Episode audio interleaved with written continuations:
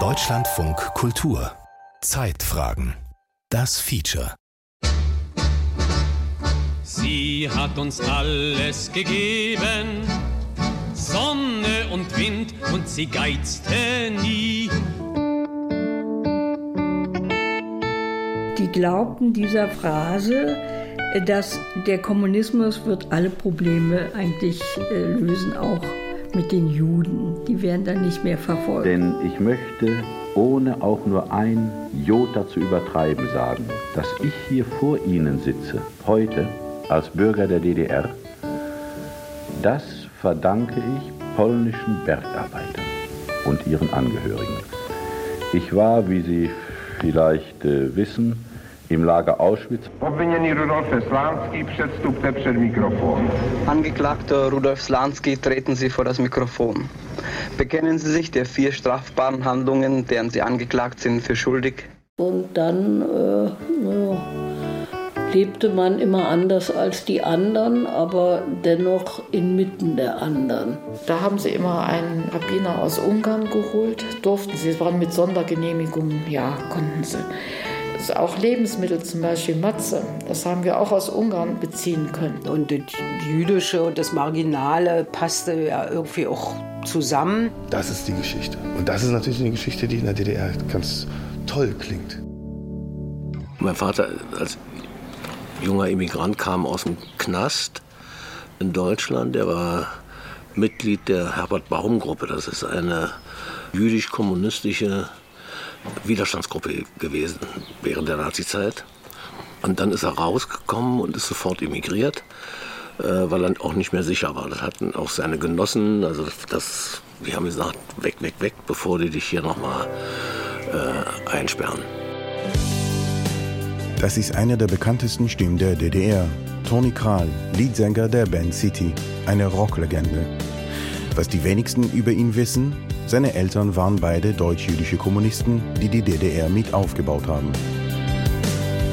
Komm rüber zu mir, nicht erst die Hände abwischen und ein Smiley aufsetzen und ein Märchen auftischen. Und als Deutschland dann befreit wurde, sind sie relativ frühzeitig wieder nach Deutschland. Die Motivation war jedenfalls, so hat mein Vater immer sein Heldentum berichtet, ein neues antifaschistisches, sozialistisches Deutschland aufzubauen. Das war seine Motivation und auch die meiner Mutter. Toni Kral, Jurek Becker, Anna Segers, André Herzberg, Hermann Axen, Markus Wolf, Gregor Gysi, Wolf Biermann, Barbara Honigmann, Thomas Brasch. Diese Liste lässt sich fortsetzen. Jüdische Kommunisten, die nach dem Krieg ausgerechnet nach Deutschland zurückgekehrt sind. Jüdische Sänger, jüdische Autoren, jüdische Staatsmänner, jüdische Geheimdienstchefs, jüdische Dissidenten. Der Anzahl nach klein war ihre Position in Staat, Gesellschaft und Kultur bemerkenswert, so wie ihre Biografien, die eine andere, wenig bekannte, faszinierende deutsch-jüdische Nachkriegsgeschichte erzählen. Rückkehr in ein neues Deutschland? Die jüdische Geschichte der DDR. Teil 1. Keine Juden, Kommunisten. Von Offa Waldmann. Denn aufgewachsen bin ich ja in, in Ostberlin, ohne Onkels, ohne Tanten, ohne Großeltern, ohne Cousins, Cousinen. Äh, wir waren Mutter, Vater, Tochter, Sohn. Das war die kleine Zelle. Und was meine Eltern mir versucht haben, an Familie zu bieten, das waren Freunde aus der Immigration, insofern mit dem gleichen Lebenslauf oder sehr ähnlich. Und was meine Eltern immer wieder betonten, gute Genossen. Das war wichtig für sie. Als ich Toni Kral anrief und ihm sagte, ich möchte ihn für einen Beitrag über Juden in der DDR interviewen, hat er behauptet, er wisse nicht, was er dazu überhaupt sagen könnte. Über das Jüdische, so Kral, wurde in seiner Familie nie gesprochen. Dann erzählte er allerdings über seine neulich entdeckte Verwandtschaft in Israel, Nachkommen jener Verwandten, die vor dem Krieg aus Deutschland geflohen waren und im Gegensatz zu Karls Eltern nie zurückgekehrt sind. Das Jüdische, das Verschwiegene, meldete sich in Form der neu entdeckten Verwandten zurück. Wir haben darüber aber nie gesprochen. Das war einfach so und ich habe das so hingenommen. Auch über Verwandtschaft wurde nicht gesprochen. Das war, äh, ich vermute, mit äh, sehr viel Traumata verbunden. Dass die Familie meiner Mutter dann durchs KZ gegangen ist, Theresienstadt, und letztendlich äh, umgebracht wurden.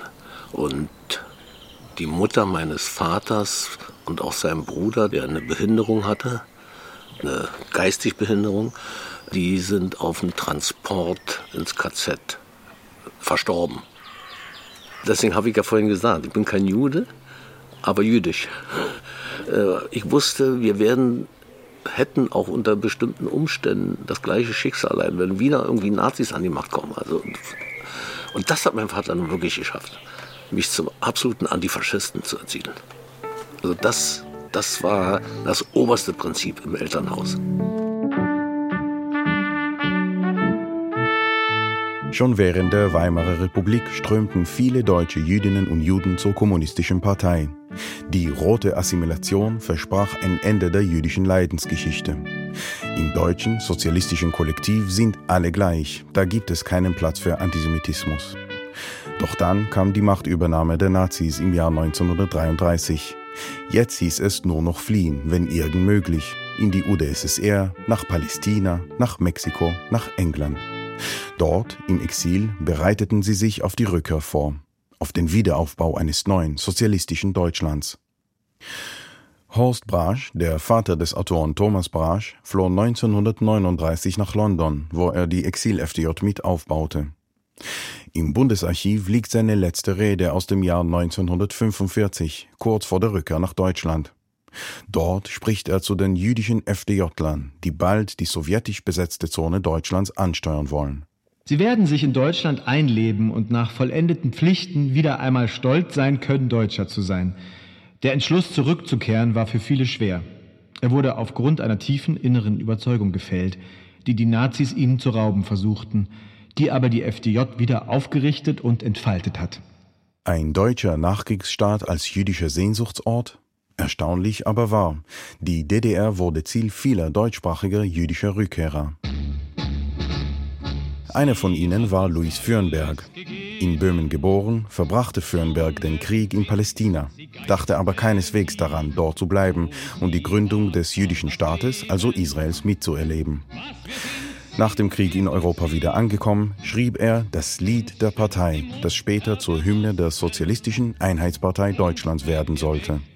Die Partei hat immer Recht. Die Partei, die Partei, die hat immer Recht und Genossen, es bleiben dabei. Denn wer kämpft für das Recht, der hat immer Recht gegen Lüge und Ausbeuterei. Berlin, Stadtmitte. Irene Runge steht in ihrer Küche, beendet schnell ein Telefonat.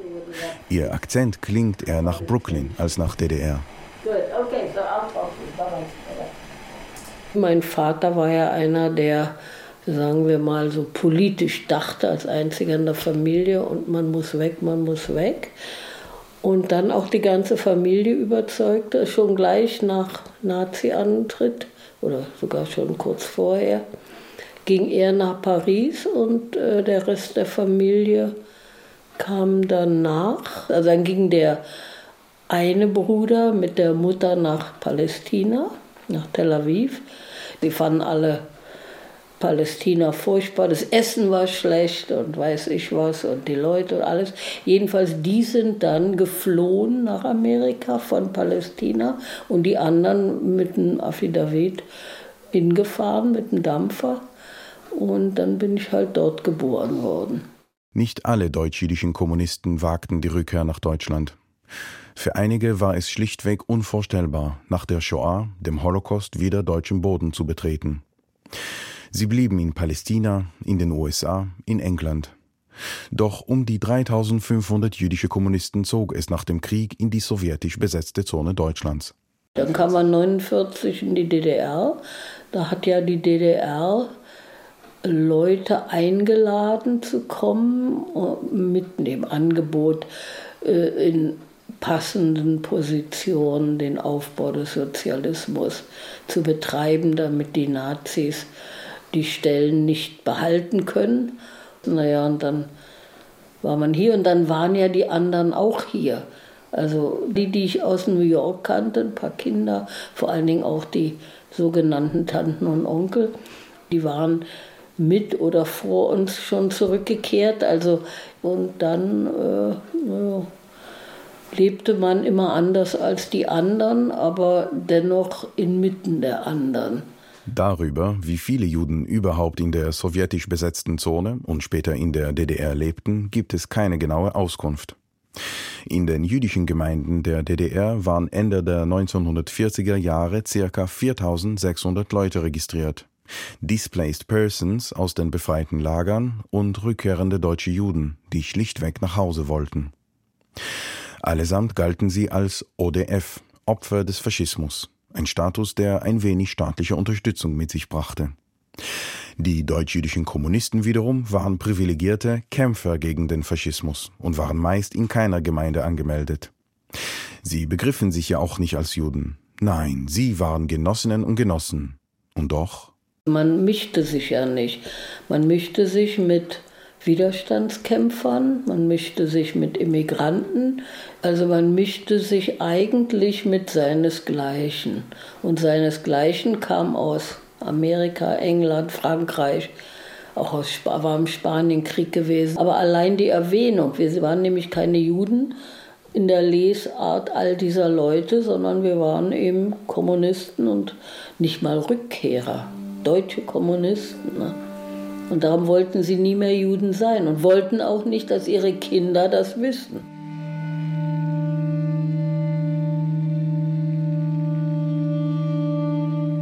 Naja, es ist schon eine ganz andere Version, weil sozusagen die Juden in der DDR nach dem Krieg waren eben alle Kommunisten, andere gab es ja praktisch nicht. Und in Westdeutschland waren das, wenn ich so sagen kann, ganz normale Juden, meistens polnisch ja auch, waren ja einfach, die da irgendwie hängen geblieben sind. So richtig deutsche Juden waren ja da kaum noch. Wie Irene Runges Brooklyn-Style Englisch in Ostberlin, so sticht auch der Berliner Dialekt Barbara Honigmanns heraus. Gesprochen in ihrer Wohnung im französischen Straßburg. Und äh, dadurch ist sozusagen das Paradox ein bisschen, dass die wenigen Juden aus der DDR doch deutsche Juden waren. Ne? Ich meine, waren, so, waren ja so wenige, aber sind sozusagen, wenn du so willst, die letzten deutschen Juden. Ja, dass die halt wirklich freiwillig nach Deutschland zurückgekehrt sind. In einem ihrer Bücher erzählt die preisgekrönte Autorin von Tulpenzwiebeln, die ihre Mutter, die als Wiener Jüdin unter anderem für den sowjetischen Geheimdienst arbeitete, von einem ehemaligen holländischen Liebhaber bekommen hat. Diese wurden in Karshorst in die Erde Ostberlins gepflanzt, und als die Tulpen aufblühten, hoben sie sich, so steht's in Honigmanns Buch, mit ihren üppigen Farben weit von allem ab, was man sonst in Karshorster Gärten sah. Ein Sinnbild für die Kindheit in einer jüdisch-kommunistischen Rückkehrerfamilie in der DDR. Das ist wirklich so bescheuert. Kommunisten, ne? Aber jeden Monat die Vogue kam die Vogue und ich meine, die Vogue, ja, es war jetzt nicht irgendwie die Bunte oder Brigitte oder irgendeine so Provinzfrauenzeit, äh, sondern eben die Vogue. Und wir hatten, kam ja auch dauernd Besuch aus London und aus Wien und die brachten alles Mögliche mit. Und dann kriegte ich auch jeden Monat, meine, meine Mutter kriegte immer die Vogue und ich kriegte jeden Monat ein Paket Cornflakes. Also war auch Kellogg's Cornflakes aus London direkt. Also da würde ich sogar sagen, dass die anderen das mehr wahrgenommen haben, vielleicht als also mich und meine Familie als bunte, bunte, bunte Hunde. Bunte Hunde. Die deutsch-jüdischen Kommunisten in der DDR fielen aus der Reihe. Sie waren dreifach abgesondert. Sie hatten den Krieg, vor allem sein gewaltvolles Ende, nicht in Deutschland erlebt, sondern oft im Exil. Sie gehörten zur Parteielite und waren dadurch, wie alle Mitglieder der SED-Nomenklatura, von der allgemeinen Bevölkerung abgesondert, in der der Antisemitismus weiterhin grassierte. Und sie waren aber auch innerhalb der SED, der proletarischen Arbeiterpartei, abgesondert. Denn oft hatten die jüdischen Kommunisten einen eher bürgerlichen Hintergrund. Und so wie die Eltern von Honigmann, Kral und Runge, fanden sich die meisten in typisch bildungsbürgerlichen Berufen wieder in der Presse und im Kulturbetrieb. In einem Land, das der Gleichheit huldigt, verheißt eine dreifache Absonderung nichts Gutes, Privilegien hin oder her. Honigmann verwendet dafür die Bezeichnung privilegiert und ungeschützt. Wie ungeschützt sie waren, sollte sich bereits Anfang der 1950er zeigen. Angeklagter Rudolf Slansky, treten Sie vor das Mikrofon. Anfang der 1950er schwappte eine Welle antisemitischer Schauprozesse über die Staaten des Warschauer Pakts. Die sogenannten Ärzteprozesse in Moskau, der Rajek-Prozess in Ungarn, und der bekannteste von allen, der Prozess gegen Rudolf Slansky in der Tschechoslowakei. Bekennen Sie sich der vier strafbaren Handlungen, deren Sie angeklagt sind, für schuldig? Ja. Es waren fast ausschließlich jüdische Kommunisten, die dabei als Feinde der Revolution, als Kosmopoliten und Zionisten vor Gericht gestellt wurden. Ich habe mich schwer an den Interessen des tschechoslowakischen Volkes vergangen. Ich bekenne mich voll und ganz schuldig. Viele von ihnen, wie Slansky, wurden zum Tode verurteilt.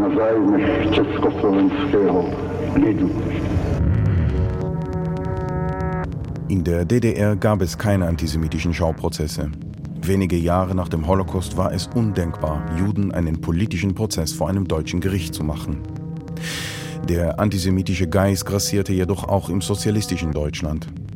Das DDR-Justizministerium veröffentlichte das Protokoll des Lansky-Prozesses als Broschüre. Jüdische Parteigenossinnen und Genossen wurden aus führenden Ämtern gedrängt. Der Slansky-Prozess jagte Schockwellen durch die kleinen jüdischen Gemeinden der DDR. Julius Meyer, damaliger Vorsitzender der jüdischen Gemeinde in Berlin, behauptete zwar, für ihn gibt es keine Juden, sondern nur Verräter und Genossen, Gleichzeitig organisierte er insgeheim einen Exodus fast aller jüdischen Gemeindevorstände und deren Familien aus der DDR nach Westdeutschland. Nee. Jüdische Landesgemeinde Ulbricht. Also bei uns in der Gemeinde, ich kann jetzt nur von der Erfurter Gemeinde äh, erzählen, ist dann über die Hälfte der Menschen nach Westdeutschland gegangen. Und das war schon 1953. Synagoge war kaum fertig und dann kamen durch diese stalinistischen Umtriebe und äh, dann noch die Prozesse, die dann mit Todes, das wissen Sie ja alles, ne? Äh, da haben wohl viele dann einmal Angst bekommen, dass wieder dieses ganze Verfolgung wieder losgehen. Jüdisches Leben in der DDR gab es nicht nur in Berlin und nicht nur in Form rückkehrender jüdischer Kommunisten. Vor dem Krieg gab es ja in Leipzig, in Schwerin, in Dresden große blühende jüdische Gemeinden, Viele ihrer Mitglieder wurden im Holocaust ermordet.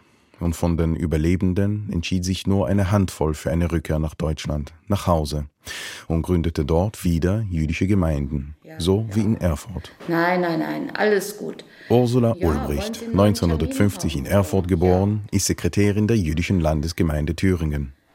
Ich treffe sie in ihrem Erfurter Büro. Es ist Freitag, kurz vor Schabbat. Dann wurden sie auch schikaniert von hiesigen äh, kleinen Nazi-Leuten, die noch in den Ämtern irgendwo saßen. Und wenn sie schwarz irgendwo Butter gekauft haben, oder da wurden sie gleich äh, ran, und die besonders, also solche Schikanen gab es. Also jedenfalls ist die Hälfte weggegangen. Die jüdische Gemeinde in Erfurt, einst eine große Gemeinde mit über 1000 Mitgliedern, bestand nach dem Krieg aus Scherben jüdischen Lebens zwölf Erfurter Juden, die den Holocaust überlebt hatten, dazu einige Überlebende aus Schlesien, die mit den vertriebenen Deutschen in die sowjetisch besetzte Zone kamen, und ein paar Überlebende aus den naheliegenden Lagern Buchenwald und Mittelbau-Dora. Die Erfurter Synagoge war in der Pogromnacht 1938 niedergebrannt worden. Immerhin, schon 1952 wurde eine neue Synagoge eingeweiht, der einzige Synagogenneubau in der Geschichte der DDR. Ursula Ulbrichts Vater gehörte zur Gemeinde seit ihrer Neugründung nach dem Krieg.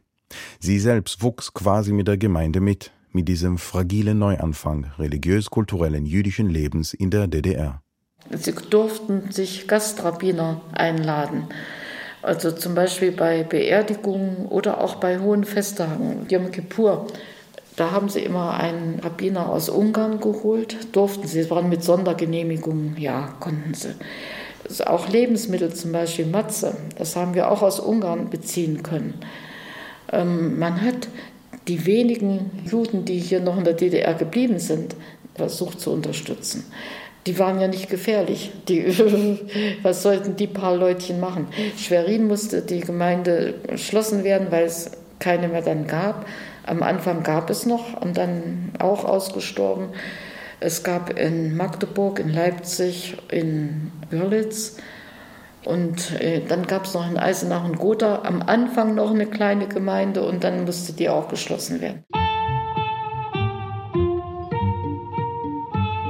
Ich glaube, dass man dies nicht besser und überzeugender tun kann als mit folgendem Interview, das mir der Intendant des Senders der Stimme der DDR, Herr Goldstein, gewährte. Ja, da möchte ich Ihnen voll inhaltlich zustimmen, weil natürlich die, das Erleben des Zweiten Weltkriegs und alles, was rundherum damit zusammenhängt, geradezu äh, notwendig ist zur Erziehung unserer jungen Generation, um das, was wir erlebt haben, zu verhindern. Denn ich möchte, ohne auch nur ein Jota zu übertreiben, sagen, dass ich hier vor Ihnen sitze, heute als Bürger der DDR, das verdanke ich polnischen Bergarbeitern und ihren Angehörigen. Ich war, wie Sie vielleicht äh, wissen, im Lager Auschwitz dort, äh, dass wir dort überleben konnten als Häftlinge. Das verdanken wir den polnischen Bergarbeitern, mit denen wir zusammengearbeitet haben. Heute ist Solidarität etwas, das äh, alle umfasst.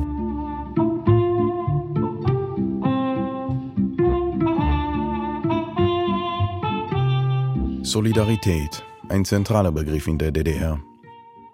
Wenn über den Holocaust gesprochen wurde, über die Ermordung von sechs Millionen Jüdinnen und Juden durch Deutschland, dann wurde vor allem die Solidarität unterstrichen, die jüdische KZ-Häftlinge durch kommunistische Häftlinge erfuhren.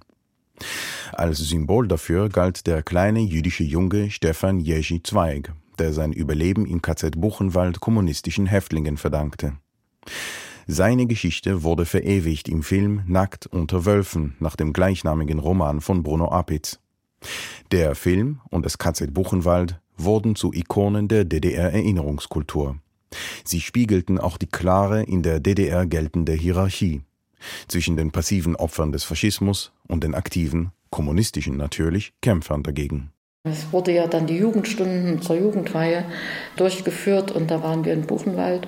Wir waren auch sehr geprägt durch diese Ideologie, also einmal Juden ja schon, aber man hat das wahrscheinlich alles zusammengemengt. Man hat die Antifaschisten hochgehoben in der Ideologie und wir waren dann vielleicht sogar mit beeinflusst. Also wir wurden eben wirklich mit der Ideologie, Antifaschisten waren die Guten, alle waren so gut und gute Menschen und die Bösen, die waren im Westen und die Guten sind hier geblieben, so ungefähr. Die Guten sind hier geblieben, die bösen Faschisten sind alle im Westen. So könnte man die Staatsräson der DDR zusammenfassen. An sich war das jüdische Thema in der DDR ausgeklammert. Nach DDR-Lesart stellten die Juden ja gar kein Kollektiv dar, sondern waren lediglich Teil der allgemeinen Gruppe der Opfer des Faschismus. Die DDR lehnte demnach auch jegliche Wiedergutmachungsleistungen an jüdische Organisationen oder Israel ab, wie sie von Westdeutschland geleistet wurden. Der DDR-Antifaschismus, so die offizielle Rhetorik, ist die einzig mögliche Form der Wiedergutmachung.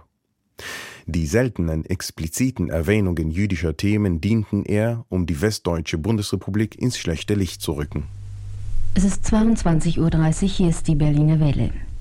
Meine Damen und Herren, in den letzten Wochen häufen sich die Meldungen über antisemitische Schmierereien in Westdeutschland. Walter Moormann befasst sich heute mit der Frage, wie steht man in Westdeutschland zu den Juden? Kann nach Ihrer Meinung ein Jude in der Bundesregierung tätig sein? An und für sich nicht. An und für sich nicht? Nein. Dankeschön. Da haben wir ja, das haben wir ja schon früher immer. Ich bin kein Nazi gewesen, das möchte ich vorausschicken. Mein Mann war selbst bei einem jüdischen Haus beschäftigt, nicht? Aber ich meine, wir haben ja Christen genug. Kann nach Ihrer Meinung in der Bundeswehr ein äh, Jude tätig sein? Als Offizier? Ich würde Nein sagen. Sie würden Nein sagen? Ja, als ehemaliger deutscher Soldat nicht hieß es 1960 im DDR-Rundfunk. Der Antisemitismus lodert noch auf den Straßen Westdeutschlands, während er in der DDR mit der Wurzel ausgerottet worden ist. Damit sollte die Kontinuität zwischen Nazi-Deutschland und der Bundesrepublik bewiesen werden. Eine besondere Gelegenheit dafür bot der Eichmann-Prozess in Jerusalem im Jahr 1961. Der Radio DDR Hörbericht. Da ist noch Platz für Dr. Globke. Bericht und Abrechnung. Ich schwöre bei Gott, Mispatze, dass meine Aussage in diesem Gerichtsverfahren, dass meine Aussage in diesem Gerichtsverfahren, im Beit Chaham, dem Volkshaus von Jerusalem, ist die Luft dann flimmernd heiß und schwer wie flüssiges Blei. Aber seit Adolf Eichmann in seinem gläsernen Käfig aufstand und die Hand hob, um falsch zu schwören, ist wieder die knisternde Spannung da, die die ersten Prozesstage beherrscht hat und die dann beim Verlesen endloser Bände von Adolf Eichmann, der im sogenannten Judenreferat des NS-Reichssicherheitshauptamtes tätig war, wurde vom israelischen Geheimdienst aufgespürt, nach Israel gebracht und dort vor Gericht gestellt. Der Prozess wurde von der internationalen Öffentlichkeit aufmerksam verfolgt für die DDR eine günstige Gelegenheit, auf die Kontinuitäten zwischen der NS-Regierung und der westdeutschen Bundesregierung hinzuweisen. Dabei fiel immer wieder ein Name, Dr. Hans Globke, der an prominenter Stelle bei der Gestaltung der nationalsozialistischen Rassengesetze mitgewirkt hatte. Globke wurde nicht nur nicht belangt, sondern hatte es unter Konrad Adenauer zum Chef des westdeutschen Kanzleramts gebracht. Während der Zeugenvernehmung des Angeklagten geschah in Jerusalem etwas, was man in Bonn wie die Pest gefürchtet hatte. Es fielen Namen. Der Mörder, in Sorge um den eigenen Kopf, vergaß die Abreden und gab seine Mordkomplizen preis. Es war zweifellos eine Folgeerscheinung der Initiative des Innenministeriums unter Hering und Glocke im Hinblick auf die Bemühungen der Aberkennung der deutschen Staatsangehörigkeit und der Einziehung des Vermögens von Juden. Und die Machthaber in Bonn mögen Ausflüchte machen, dementieren, Dokumente stehlen, drohen und wüten. Sie hindern es nicht, dass die Menschheit begreift, in dem Glaskasten von Jerusalem. Da ist noch Platz. Platz für Dr. Globke. Platz für alle Globkes. Platz für den ganzen Eichmannstaat denn erst dann ist Auschwitz gebannt, wenn über sie alle Gericht gehalten ist. Dass der DDR-Rundfunk aus Israel berichtete, war keine Selbstverständlichkeit. Die DDR war nach eigener Lesart nicht antisemitisch, wohl aber antizionistisch. Schließlich gehörte Israel im Kalten Krieg zur westlichen Seite, zum Klassenfeind. 1965 nahm Israel diplomatische Beziehungen mit dem Erzfeind Westdeutschland auf. Die anti-israelische Rhetorik der DDR ist darauf zunehmend rabiater geworden. Diese erreichte einen zwischenzeitlichen Höhepunkt im Jahr 1967 während des Sechstagekrieges im Nahen Osten. Dazu der damalige SED-Generalsekretär Walter Olbricht. Um die arabischen Länder unter imperialistische Botmäßigkeit zu bringen und die imperialistische Ausbeutung ihrer Bodenschätze zu sichern, wurde jetzt die Aggression, der militärische Überfall als Blitzkrieg von Israel gestartet. Als Werkzeug der neuen niederträchtigen imperialistischen Aggression hat sich die Regierung des Staates Israel hergegeben. Sie hat die Schande auf sich geladen, die Rolle eines imperialistischen Aggressors gegen die arabischen Staaten zu spielen. Die israelitische militärische Aggression gegen die Vereinigte Arabische Republik und andere arabische Staaten erfolgt im Rahmen der Globalstrategie der USA-Imperialisten und ihres NATO-Militärblocks. Das jüdische Mitglied des Politbüros, Albert Norden, veröffentlichte noch während des Krieges eine Erklärung von Bürgern der DDR jüdischer Herkunft, in der er Israel als Speerspitze des kapitalistischen Imperialismus benannte. Seinem Beispiel folgten aber nur etwa zehn prominente jüdische Parteifunktionäre. Also meine Güte, da kann ich mich noch entsinnen. Da war Israel der Staatsfeind Nummer eins, der Aggressor. Also ich weiß noch diese Titel da in den Zeitungen und da war mein Vater wieder sehr unglücklich über diese ganze Geschichte. Der hat sich dann so gefreut ähm, beim Sechstageskrieg natürlich. Da weiß ich noch die Euphorie zu Hause, diese Stimmung. Er war völlig von Socken. Ein Jahr später, 1968, sollten die Ereignisse in Europa für die jüdischen Bürgerinnen und Bürger der DDR neue Erschütterungen mit sich bringen. Denn mit der Niederschlagung des Prager Frühlings, von der DDR-Regierung bejubelt, stellten nun auch die Söhne und Töchter der einstigen Rückkehrer ins bessere Deutschland das System in Frage, das ihre Väter und Mütter mit aufgebaut haben. Es wird sich zeigen, das Jüdische, das Verschwiegene, bleibt auch für die Biografien der zweiten Generation prägend. Was ich habe, will ich nicht verlieren, aber wo ich bin, will ich nicht bleiben. Was ich habe, will ich nicht verlieren, aber wo ich bin, will ich nicht bleiben, aber die ich liebe, will ich nicht verlassen, aber die ich kenne, will ich nicht mehr sehen, aber wo ich lebe, da will ich nicht sterben, aber wo ich sterbe, da will ich nicht hin. Bleiben will ich, wo ich nie gewesen bin. Die ich liebe, verlassen, aber die kenne, will ich nicht mehr sehen, aber wo ich lebe, da will ich nicht sterben, aber wo ich sterbe, da will ich nicht hin. Bleiben will ich, wo ich nie gewesen bin. Rückkehr in ein neues Deutschland? Die jüdische Geschichte der DDR. Ein zweiteiliges Feature von Offa Waldmann. Es sprachen Offa Waldmann und Andreas Tobias. Ton Hermann Leppich. Regie Giuseppe Maio. Redaktion Martin Hartwig. Produktion Deutschlandfunk Kultur 2023.